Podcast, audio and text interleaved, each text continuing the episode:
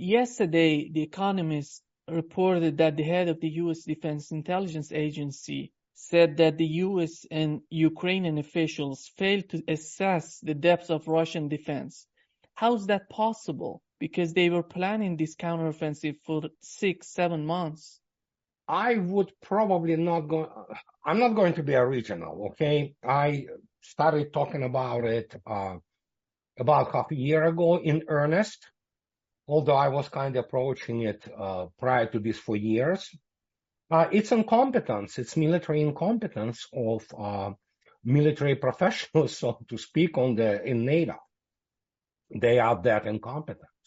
And we're not talking about in the political class, that goes without saying. Just anybody who has a degree in political science or uh, you know, from any Ivy League school, it's just basically uh, useless people. They are uncultured, uneducated. But it is the fact that on the level of operational and strategic so-called planning or whatever passes way that militarily they are that incompetent.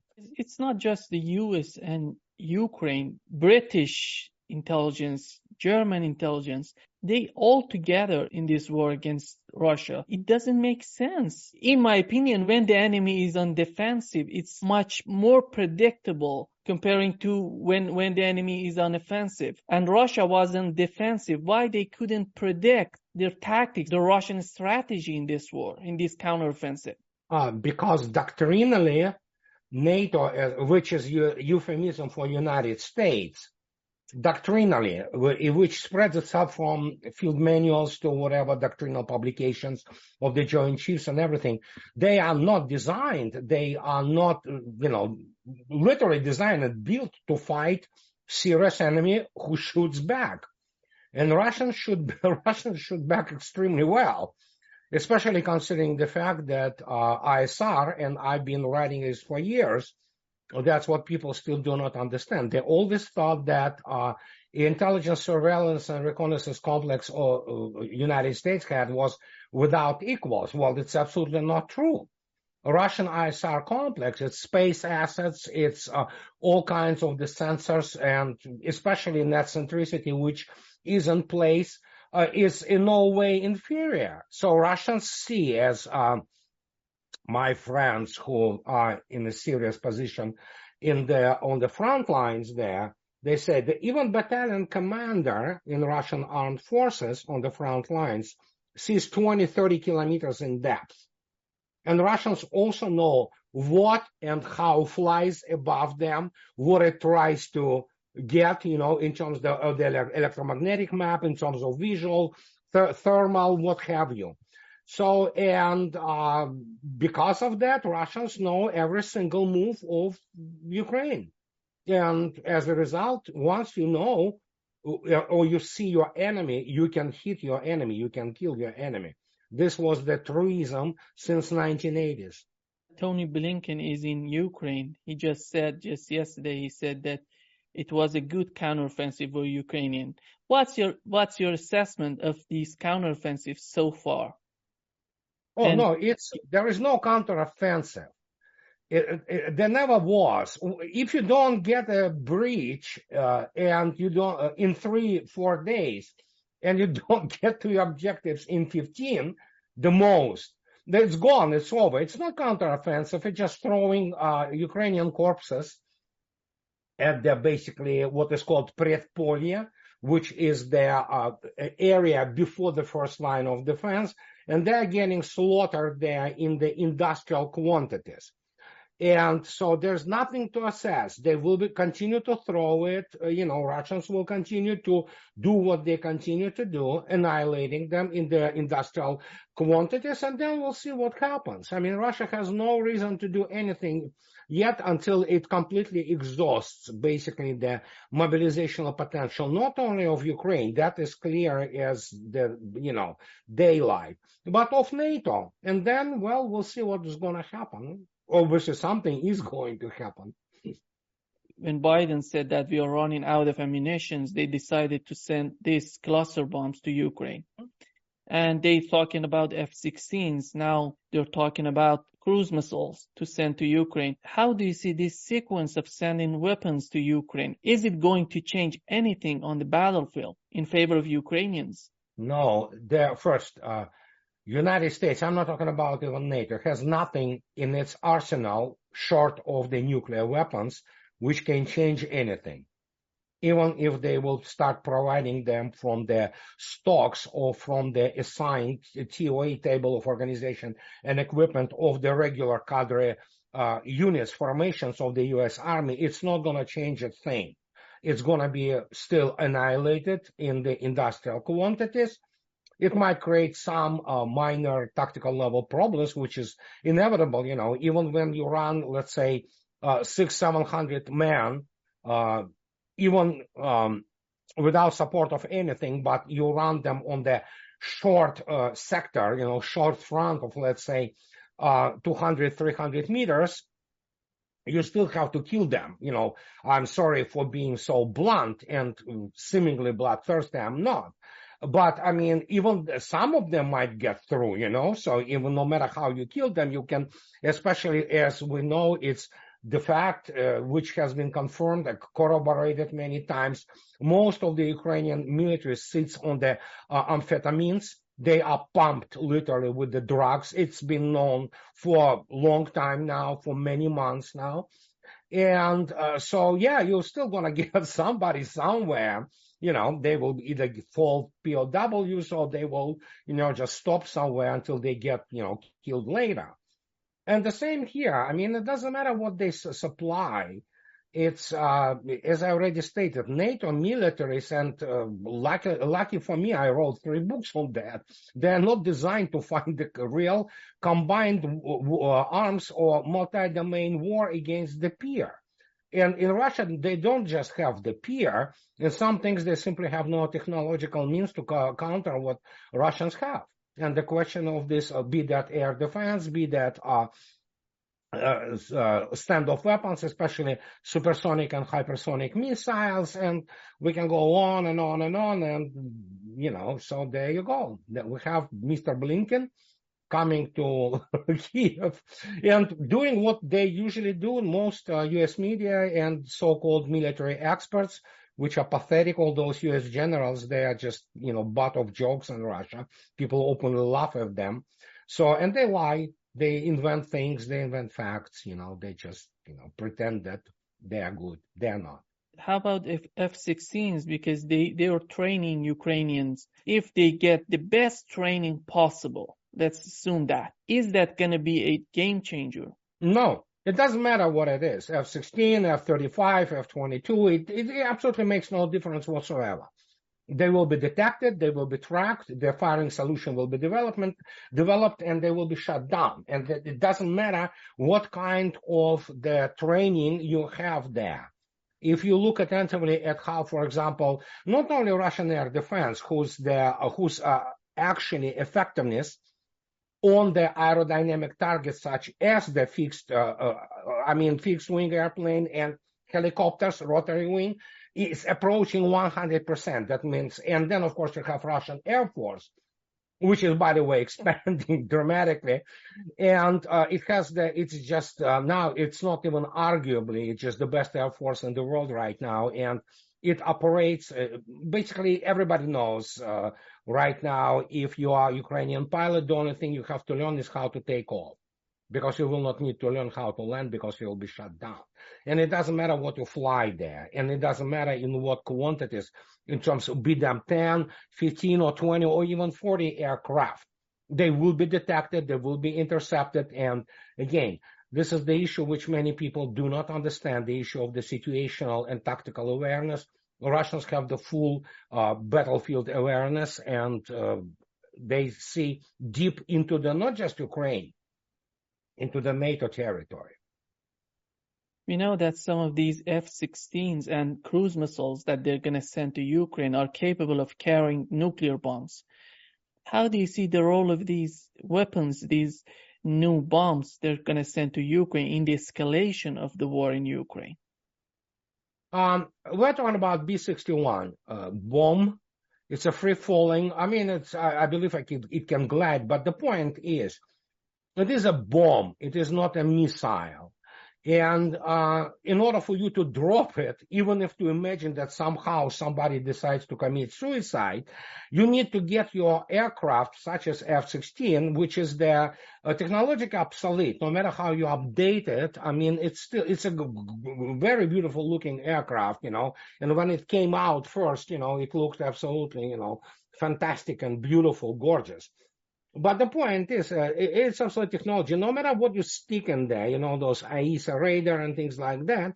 But in order for you to drop the atomic bomb, if we assume that somebody indeed goes completely bananas, which are they are not far away from it anyway in White House, uh, you still need to get your aircraft within the vicinity of your target you know, uh, uh, tens of kilometers. And once you get there, you will be shut down. No matter how you try, you can try, of course, the low pass.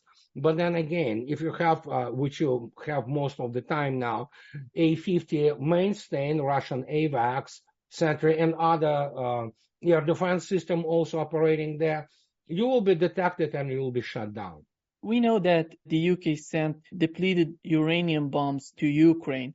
Now they're talking about the US. They're going to send more to Ukraine. How do you see the role of these bombs? Are they going to change the face of war in, in terms of the effects that going to have on the environment? Yeah, it's primarily environmental. I mean, in terms of the uh, uh, munitions themselves, they're just munitions. You know, they are high density rounds usually. And uh, Russians use tungsten, for example, instead of the depleted uranium. But the point is that, yeah, it is primarily environmental because once they, uh, from what I know, I'm not specialist in this field, and please don't quote me on this. There are people who know much more about the chemical component of this and how it uh, pollutes the environment.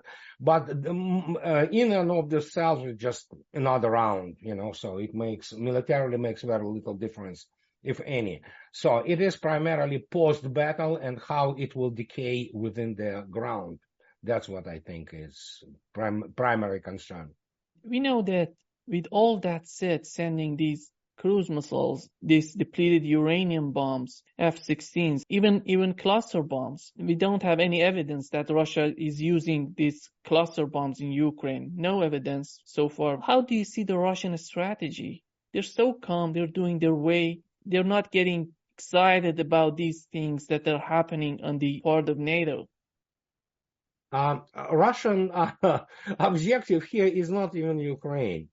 Russian objective here is destruction of the NATO or rolling it back. And that is why uh, Ukraine is many, merely just the one of the links in this chain of the events which stretch from Syria to Africa to, for example, Taiwan, you know, with China now kind of, you know, supporting Russia, even if tacitly, you know. So, and, uh, yeah, it is a much larger game here and Russia has a much bigger fish to fry here. So, and that is why, I mean, uh, again, people do not understand. The war is over for Ukraine. Ukraine right now exists only because United States pumps whatever it can into Ukraine. And once it stops pumping, which it's coming to, uh, to an end, because considering the economic, rather pathetic state of the United States, and let's not talk about military state, then uh, I mean we'll see what Russia will be doing because Russians are concerned now with only one thing in terms of Ukraine: how much should they take? And uh, there is a very clear understanding in Russia that uh, there are not many friends of Russia in Ukraine.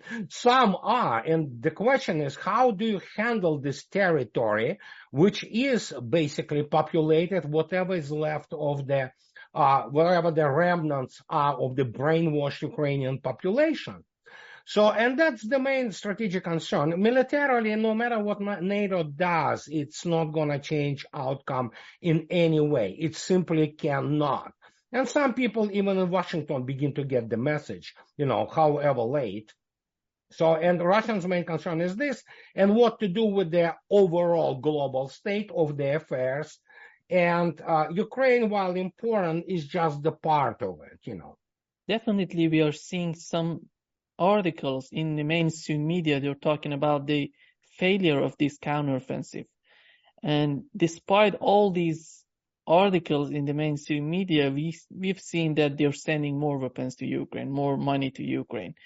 And do you see any, any change in the Biden's, in the Biden administration's policy that we can consider it as a off ramp to this war?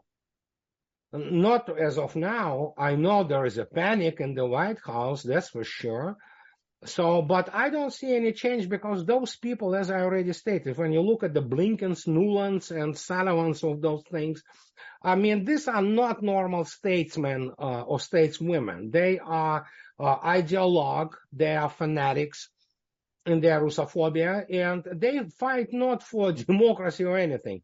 They fight for what's left of the uh, primacy of the US dollar and uh, they do not understand, obviously, because they are uneducated, uncultured people, which is primarily product which is produced in the humanities uh, departments of the U.S. Ivy League or Oxford in Great Britain. Uh, but point is they will continue to destroy the country and their reputation. American military, your reputation is in tatters. It exists only in the within the uh, uh, milieu, so to speak, cultural milieu and um, sphere of the Rara boys and think tanks and some uh, mass media, but that's about it. The world already saw that the you know emperor is naked, basically, you know. So and uh, uh, in this particular case, uh, they have nothing left to do but to continue to press on because they don't know anything else. They're literally that incompetent and uh, incapable of making, you know, serious diplomatic or, you know, international relations conclusions. Not to speak about the fact that, again, as I already stated, uh, we knew always that uh, American political top is militarily illiterate completely. But now we have to admit to the fact that, my gosh, militarily, even the top brass all those generals, all those Pentagon Joint Chiefs of Staff, they have no clue, I mean, what they were doing. But then again, look at America's military record. It, it loses every single war it fights, except for Grenada, of course. And the other important factor in war in Ukraine is the manpower of the Ukrainian army that is diminishing considerably. Shoigu yesterday reported 66,000 Ukrainian soldiers were lost in this counteroffensive. Is it possible for them to retrieve what they've lost in this counteroffensive? No, they will try to mobilize, which they're trying to do now, anybody, including 17 and even 16 year old kids. They mobilize people which are above 60. They mobilize people with just uh, order came out by the uh, defense minister of Ukraine a few days ago. Coincided with the change of the minister of defense. So they had one uh, job, now they have another nut job in Parliament. And that uh, about the lowering of the criteria for the being, uh, you know, basically drafted. And they essentially allow you to have people with the psychiatric, uh, you know, um, issues, sick people, you know, basically being drafted. And uh, you cannot train them. And you, I mean, it's just cannon fodder, basically. That's what it is.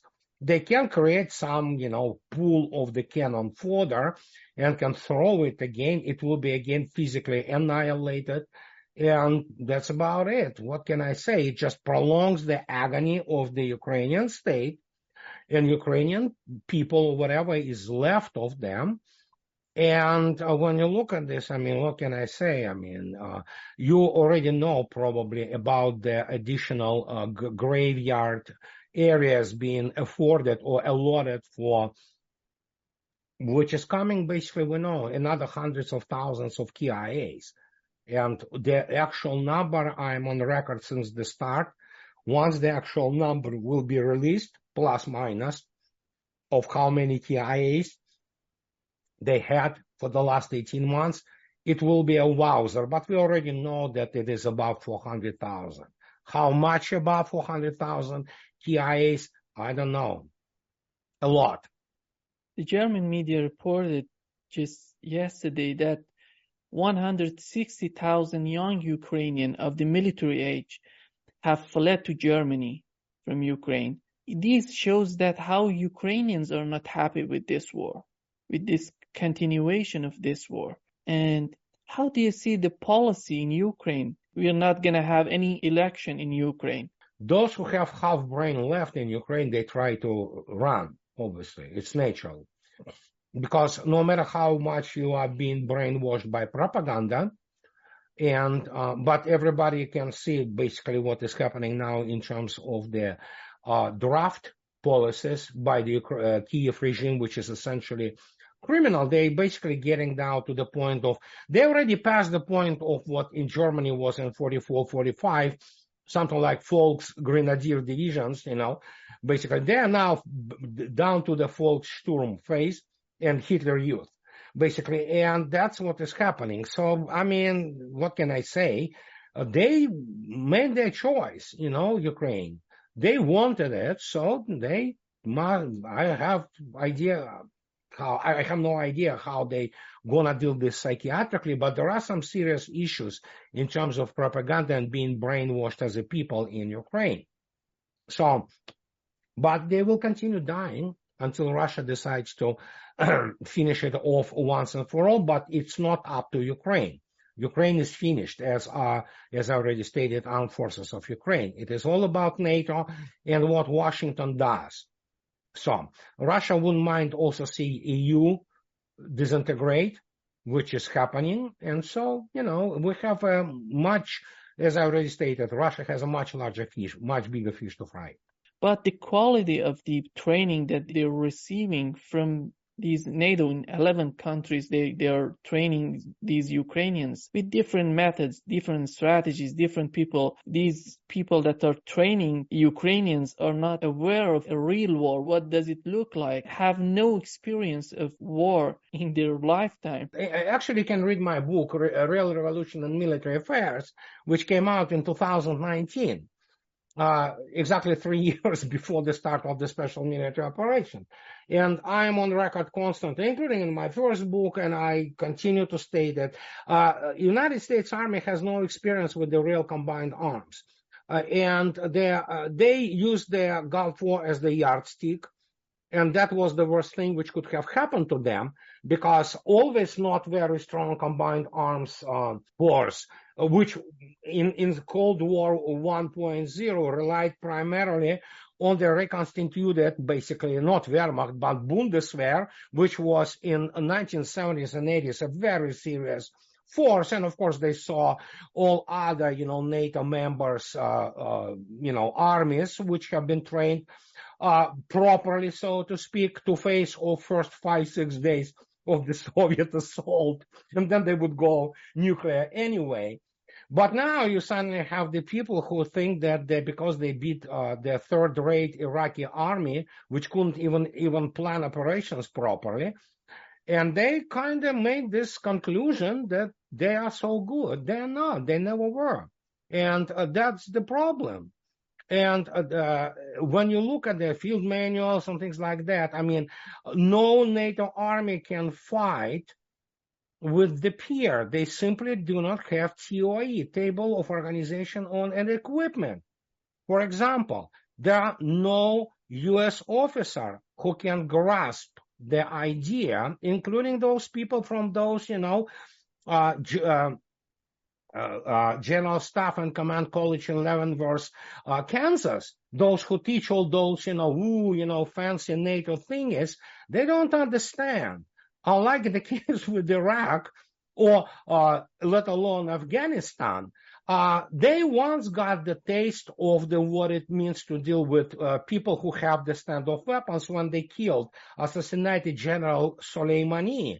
And Iran actually, you know, uh, warned them that we're going to respond. Now, uh, they do not understand how to fight without being situationally aware and your communications uh, suppressed they still think that they will have their uh, ISR assets on the orbit. They will not.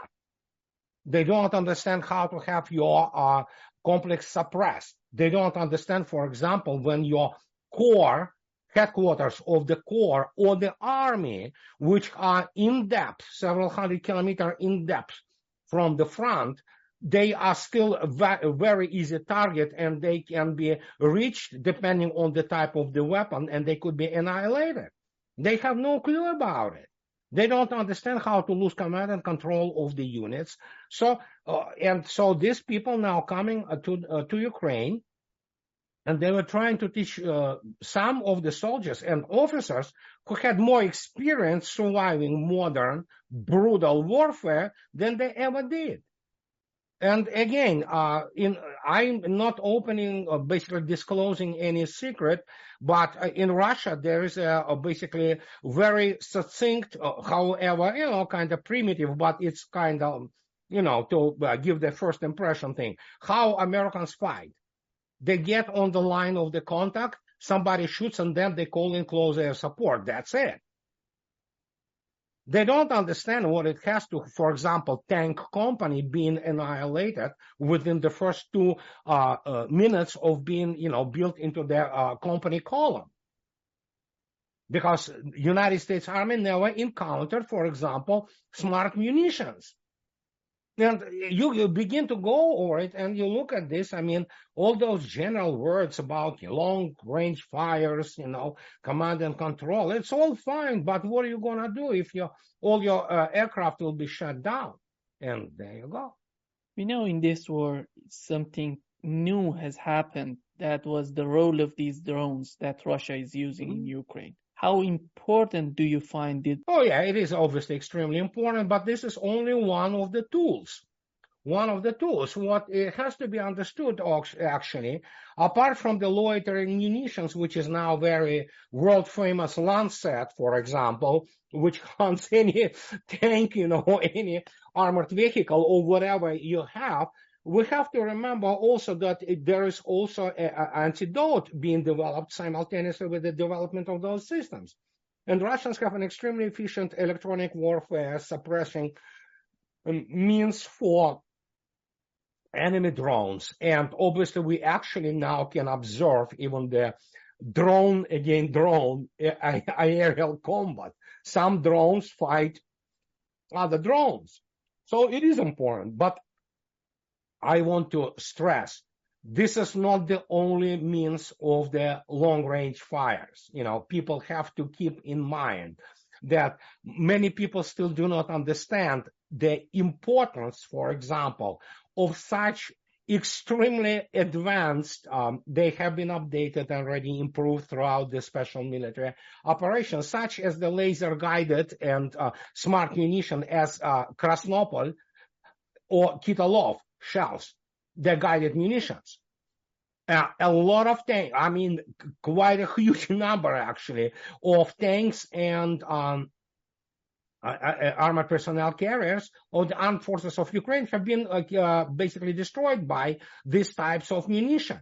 This is artillery shells, but they are guided and uh, you have no def- defense against them is it possible after this war, let, let's assume that they, they go for a negotiating table. In your opinion, is there any room for Ukraine joining NATO? No, no. I mean, uh, the war will end on Russia's, Russia's conditions. Uh, uh, because it's already essentially militarily it's over. What we, we see is kind of the uh, how to put it uh, militarily. It's the uh, formalization of the outcome. That's what we see. Because no matter what, uh, uh, they want to pretend it as the stalemate. Obviously, those people who, uh, you know, uh, push this uh, stupidity, they are disingenuous or stupid. I mean, many of them are generally stupid. So, and uh, especially American journalists, it's, uh, you know, it, it's a, I mean, laughing stock of the world. But the point is what we see now is formalization. Russia sits there pretty calm and uh, it's basically uh, gives the United States time to think how it will accept their conditions. And conditions will be no NATO, obviously. Whatever is going to happen to Ukraine or whatever is going to be left of Ukraine, I don't know. Only Kremlin and Russia Security Council know that. You know, maybe even they don't know it yet because they have to decide on what to do. So, but other than that, it's formalization phase right now. So what, what, what, what the armed forces of Ukraine going to do? What is NATO going to do? Is NATO going to go on the, uh, in war with Russia? With what? United States has no resources to start any kind of arm, combined arms operation against Russians, no matter how they try.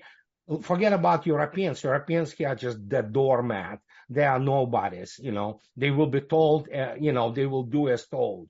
So, and when you look at this, it's just, yeah, it's between Russia and United States, but United States with this administration and uh, internal dynamics in the United States, which is, of course, uh, you know, we know the whole situation with Biden, we know the elections coming, Trump, this whole crazy dynamics and how they destroy country from the inside. Russians just have to sit and wait and observe what is happening.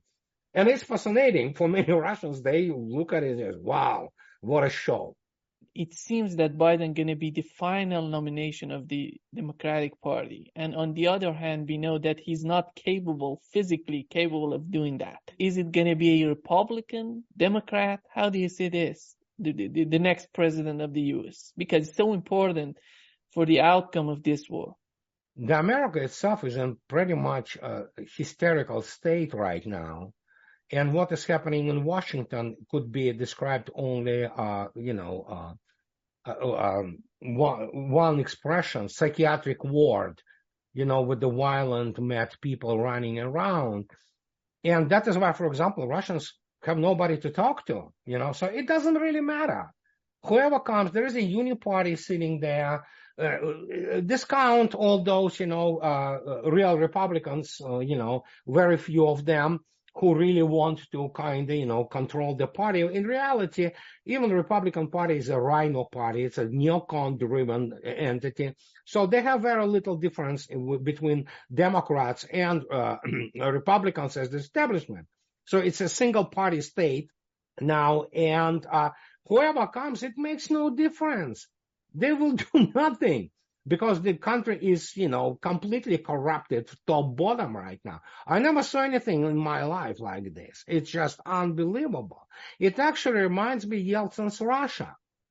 You know, with the doors uh, in Kremlin rotating with all kinds of the uh, ungainly creatures just going on with the bribes and all that stuff. So same, same is here. It's the empire in the collapse and whatever is going to happen after that, I don't know. So I don't know the dynamics, but uh, how these dynamics will play out. But it makes no difference. Uh, all of them are warmongers, and many of them who say that you know they want to stop war, they, they say it because of the populist slogan, because obviously American public generally, at least most of it, I think, is tired of that.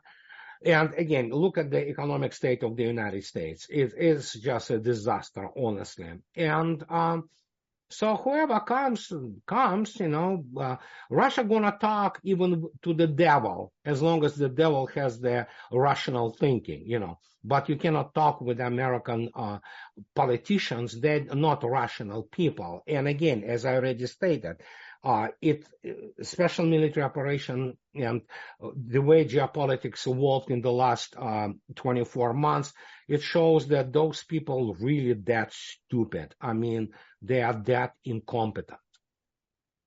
You think that the final negotiation is going to be between Russia and the U.S., just not considering anything about the EU?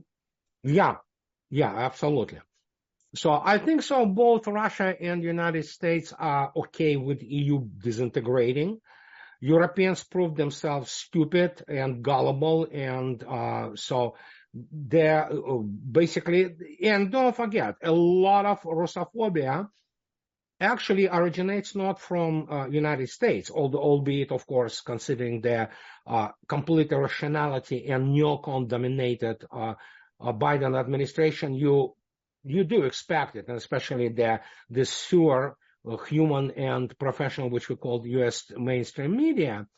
But actually, Europeans, by by nature, many majority of Europeans, they are not, uh, you know, people who love Russia. Let's put it this way. And when you look at the majority of Germans, majority of Finns, majority of uh, whoever French, they don't like Russians. More, most of them. I'm not talking about whatever 10, 15 percent of people who might have, you know, reasonable um, uh, attitudes towards Russian. Majority of Europe don't like Russians. So there you go. So And uh, in this particular case, uh, Russia has no reason to talk to Europeans. To talk to who? Again, look at them. Most of them are just, it's a joke. You know, look at the, look at Germany. How can you talk to Scholz or his stupid uh, bimbo um, Baerbock? I mean, those are not normal people. And the same goes for Macron. Same goes to Rutte, who just actually uh, um, basically uh, removed himself from the political life of Netherlands. Meloni, she is she's fraud. They all are. so you cannot trust any word from them. So it doesn't matter what you get in Europe. You're gonna get the from the left, from the right. Meloni, when when she was going to be the president, everyone was talking about, oh, he's gonna be a change in Italy. No, Nothing no, no. Nothing changes. They are utterly corrupt. All of them are frauds. Uh, I called Meloni at the moment I saw what she was saying. The only guy who is a genuine article there is Viktor Orban. And, and actually, as strange as it sounds, is although he's not in EU, it's Mr. Erdogan because Erdogan cares only about Turkey. So, and when you look at this, other than that, they're just lap dogs. Again, uncultured, uneducated. I mean, completely incompetent. These are basically what is called the uh, degree meal um, of European so-called elites. When you look at Baerbock, for example, or Scholz, or Bach, the economic minister, they're downright stupid. I mean, I'm sorry. Who of any, uh, uh, you know, real statesman status gonna talk to them? they're idiots basically, you know, apart from the fact that having people having no integrity, no human honor, nothing. The only thing they can sell is Russophobia, and many of them are genuinely Russophobic. They hate Russia genuinely. And that is why, I mean, to talk to Europeans about what? I mean, yeah, so they cannot even figure out how many genders they have, you know, and so let them be, let them go and all green, you know. So let them kill the whatsoever gonna be left of the economy, and that's it. We know that another front of this conflict between Russia and the U.S., even China, Russia and China on one side, and the U.S. on the other side, is in is in Africa. We had a coup in Niger, and how how and and China is is helping Africans to build up their their infrastructure, and Russia is have some military experts there. Wagner Group is there. How do you see this new confrontation, if we can consider it a new confrontation? How do you see this in Africa? Uh, it's difficult to say. And actually, Russia, they are not only present through their whatever is left and reformed from Wagner Group because um, there are, I'm pretty sure there are other organizations of similar nature who are involved there. Private. Yeah, private. Yeah, but uh, uh, the truth is now that I don't know how it will be complete. It's been completely remodeled, so to speak. But Russia is entering there economically big time awesome, including building infrastructure and things of this nature. So I don't know what United States can give really. The only thing United States nowadays has is primarily a lot of printed dollars. Uh, economically, United States is dwarfed by China. This is the fact which people from Wall Street Journal, due to them being incompetent hacks, do not understand that you can have whatever dollars you want, but you have to be able to deliver on many things which really matter, which are tangible. And uh, in this particular case, uh, Russia and China, they have a lot more to offer to Africa than whatever the uh, United States wants to offer. So, and, you know, so simple as that how do you see the viability of the Taiwanese going to war against China? The United States doesn't have plan. It doesn't have strategic planning. It has general ideas and then it creates business plan. Okay. not strategy as you saw yourself. It's not even miscalculation. I mean, it's the amateur uh, planning for Ukraine. That's what happened there. I'm pretty sure there is amateur planning for Taiwan too. And, uh, but the point is that, um, China is not as uh, established militarily as one might think. Obviously, what they have, they have Kuomintang, you know, coming to power evidently through the uh, elections because they evidently they have a support now of the majority of the population of Taiwan. And uh, the Kuomintang is obviously about joining China, you know, just basically becoming the part of China. How it will uh, play itself out politically, I don't know. I'm not, do not have any insights. I'm again, I don't know language. I'm not sinologist, but militarily, uh, I'm not even sure that United States can sustain the operations anymore, despite having a dramatic uh, advantage over Chinese in terms of the submarine force.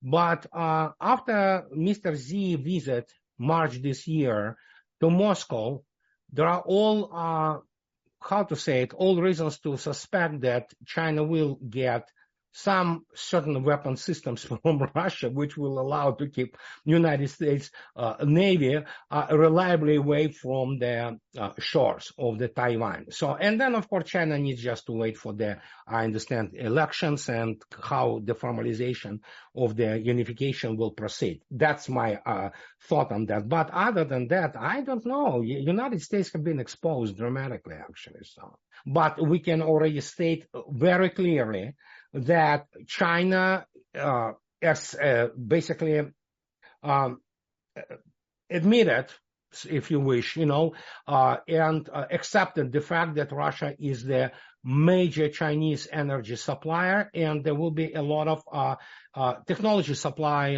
you know, issues which will be still continue developing between Russia and China. So, and that basically shapes the framework, so to speak, of how China will be approaching its um, fight or whatever there will be around Taiwan. So, in this particular case, uh, Russia and China, they stand, you know, not shoulder to shoulder, but back to back to each other, you know, and this fits Russia well. And um, we'll see how it will fit uh, China, but obviously Chinese understand that their lifeline in case of the serious conflict with the United States is Russia, of course. And you need to have energy. You need to have all of it. And China really needs it. The only country that has the experience of a real war is Russia right now. Their contribution to China, if anything happened in Taiwan, would be huge for, for Chinese. In terms of weapons, artillery, how crucial is that in the mind of Chinese, in your opinion? Very uh, absolutely crucial, especially when you look at Mr. the Minister of Defense, Mr. Li Shangfu. He's actually the guy who uh, uh, was in charge and was promoting constantly, incessantly, the uh, closer military relations between Russia and China. And he is the guy who also was trying to initiate, and he is initiating type of the reform, which will uh, bring Chinese forces to the, you know, uh, level of the superpower. And they know that without Russia, it's uh, very difficult to do, to put it mildly. And you have to know that uh, actually there are many Chinese uh, officers in Moscow. Uh, there was already experience number of occasions of the unified command of the mixed Russian Chinese units, even formations fighting together as the unified force. So that tells you a lot. It's essentially there are, well, to a certain degree, uh, formation of the military union without declaring it. And of course, China needs very much the uh, Russian hypersonic technologies, Russian submarine technologies, and a lot of other technologies, which of course many people still believe that, you know, China has the lead, but it, she doesn't. I mean, China still lags dramatically in many systems and uh, Russia is the kind of one of those, you know, uh, keys to the military superpower status of China. The Chinese Minister of Defense just announced two weeks ago if I'm not mistaken, that they're going to be a an alliance between SCO countries, Belarus and Iran, and it seems that they're moving toward an alliance between these countries. Even Russia, how how how did you find that? It's a big move on the part of China. Um, China also have to remember there's another thing here. that Russia and China have also their differences, no doubt about it. It's normal. Any country has difference.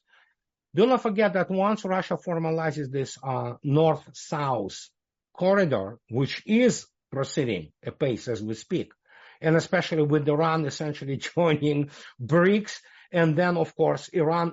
Well, just consider this: uh, Iran and Russia are removing their visa requirements for travel. You can travel just, you know, to Iran, you know, fly from Moscow to Tehran without any visa, you know, and back same way. So, and considering uh, Iran's energy potential, which is gigantic, you know, and uh, then you suddenly have this vast market. It's a large country. And once you begin to get it together, put it together, you have a very serious Eurasian military bloc. And that is why the latest news when Russia supplied finally the Yakovlev 130 uh, train, a trainer aircraft. It, it's not Arabic, it's the best trainer aircraft in the world. And uh, that means what? There, after that, serious uh, airplanes, serious combat aircraft are coming. Uh, Iran will be buying it. And then, of course, we look at the vast market for Russian commercial airspace in Iran. And when you look at this, this is, oh, that's serious, for example. Just to give you example, why it is serious and why China uh, kind of wants to keep an eye on this. Uh, Iran is in a dire need of the uh, renovation of its uh, air fleet, commercial air fleet. They still fly Airbus 300s, okay? So they fly MD-88s, which do not fly anymore. Anyway, but look at this. China, for example, they, uh, you know, with pomp, they announced the uh, production of the C919 uh, COMAC aircraft. Well, if you look at this aircraft, 90% of this aircraft is not Chinese. It's actually Western. From engine to avionics to everything, basically system. The Chinese made there like a couple of the cons- wing consoles and some, you know, parts of fuselage. That's about it. Uh, Russia just now already entered the final uh, uh, test of the Sukhoi Superjet, which is now fully Russified, and MS-21 is fully Russified. China cannot export this COMAC to Iran. You know why? Because it will be forbidden to do that. So, well, guess what? Russia can export whatever she wants to Iran because it's all Russian made, and there are no uh, this re- uh, uh, requirement, which is anything above 10% of the foreign made, you cannot export it. You know, uh, and this is just one of examples of those things. So, and we have this complex dynamics, but yeah, once Iran joins Russia, you have, uh, Russia is already energy super, Russia superpower in many respects. Uh, actually, it is genuine superpower, just superpower as such. But I mean, when you add Iran and you add Iran's capabilities, industrial capabilities and demographic and transport and energy, then you have a, yeah, you have a geopolitical monster. And that is why Mr. Erdogan is also was in Sochi. You know, he he has to decide very soon. And they're talking about Erdogan and Putin. We're talking about this new grain deal between Russia and, mm. and Turkey, and they were talking about the, doing the trades in their currency, in their yeah. local currency. It seems that er, Erdogan is so willing to join BRICS. How do you see the behavior of Turkey? Are they going to join BRICS, in your opinion? Um, I would say uh, likely at some point of time.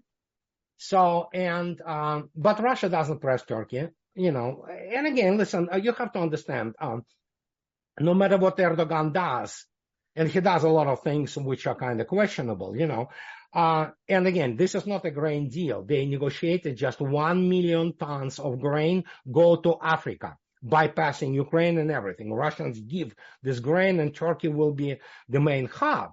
But now when you hear this latest news that the second nuclear power station will be built by Russians in Turkey, which is huge, I mean, in itself.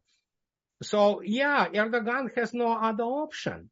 He's not a stupid man. He's very shrewd politician. He sees what is happening in Europe you know, he sees where it is all going. It's going down the drain. Europe literally circles the drain as we speak. So for him, uh, his future is to basically be the part of BRICS, which is absolutely natural. For, uh, obviously, that means also kind of, you know, uh, cutting down on his uh, Osman uh, Osman Empire ambitions. But it's fine, you know, he will do it if he needs to because Turkey has a lot of uh, economic issues, and the only way she can resolve it and mitigate them will be through BRICS. It, it cannot be done through EU. It cannot be done anymore. EU is becoming poor. And it, in coming years, if it even exists at that time, Europe will be much poorer. And I'm talking about much like, not necessarily like the third world, but certainly like the second world. Just to wrap up this session, I want to talk about Putin because this man is so wise the kind of wisdom he has because if if we consider for example for instance turkey that was sending weapons drones to ukraine. And with all that said putin just considers all of these movements but he's willing to negotiate with turkey. We don't see anything like this in the west in the western countries in the western politicians. How important is the role of Putin in what we know as Russia today? Oh, it's huge, but may, uh, also we should keep in mind Putin is not just one person there. There is a collective Putin, so to speak. And when you look at the people who are in Russian government, be it Mr. Medvedev, be it Mr. Shoigu, be it Mr. Gerasimov, Chief of General Staff, be it Mr. Belousov or Mr. Mishustin, Prime Minister. And you, these are people with outstanding, uh, not only human qualities and professional qualities, they're humans. And when you look at this, this is like, wow, that's the team, you know? He has a team. And many people in Russia understand that. For example, nobody notices that Mikhail Mishustin, the prime minister of Russia, has the rating through the roof you know, he has like second or third man Russians trust after Putin.